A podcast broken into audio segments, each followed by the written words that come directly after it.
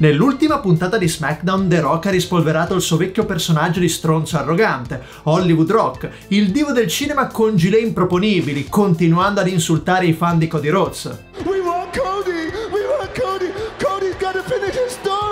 Ma dopo aver detto che il pubblico non fosse più autorizzato a ripetere le sue frasi, a show concluso, è uscito dal personaggio facendo felice un bimbo della prima fila posando con lui per delle foto. Dopotutto The Rock ha pur sempre un cuore.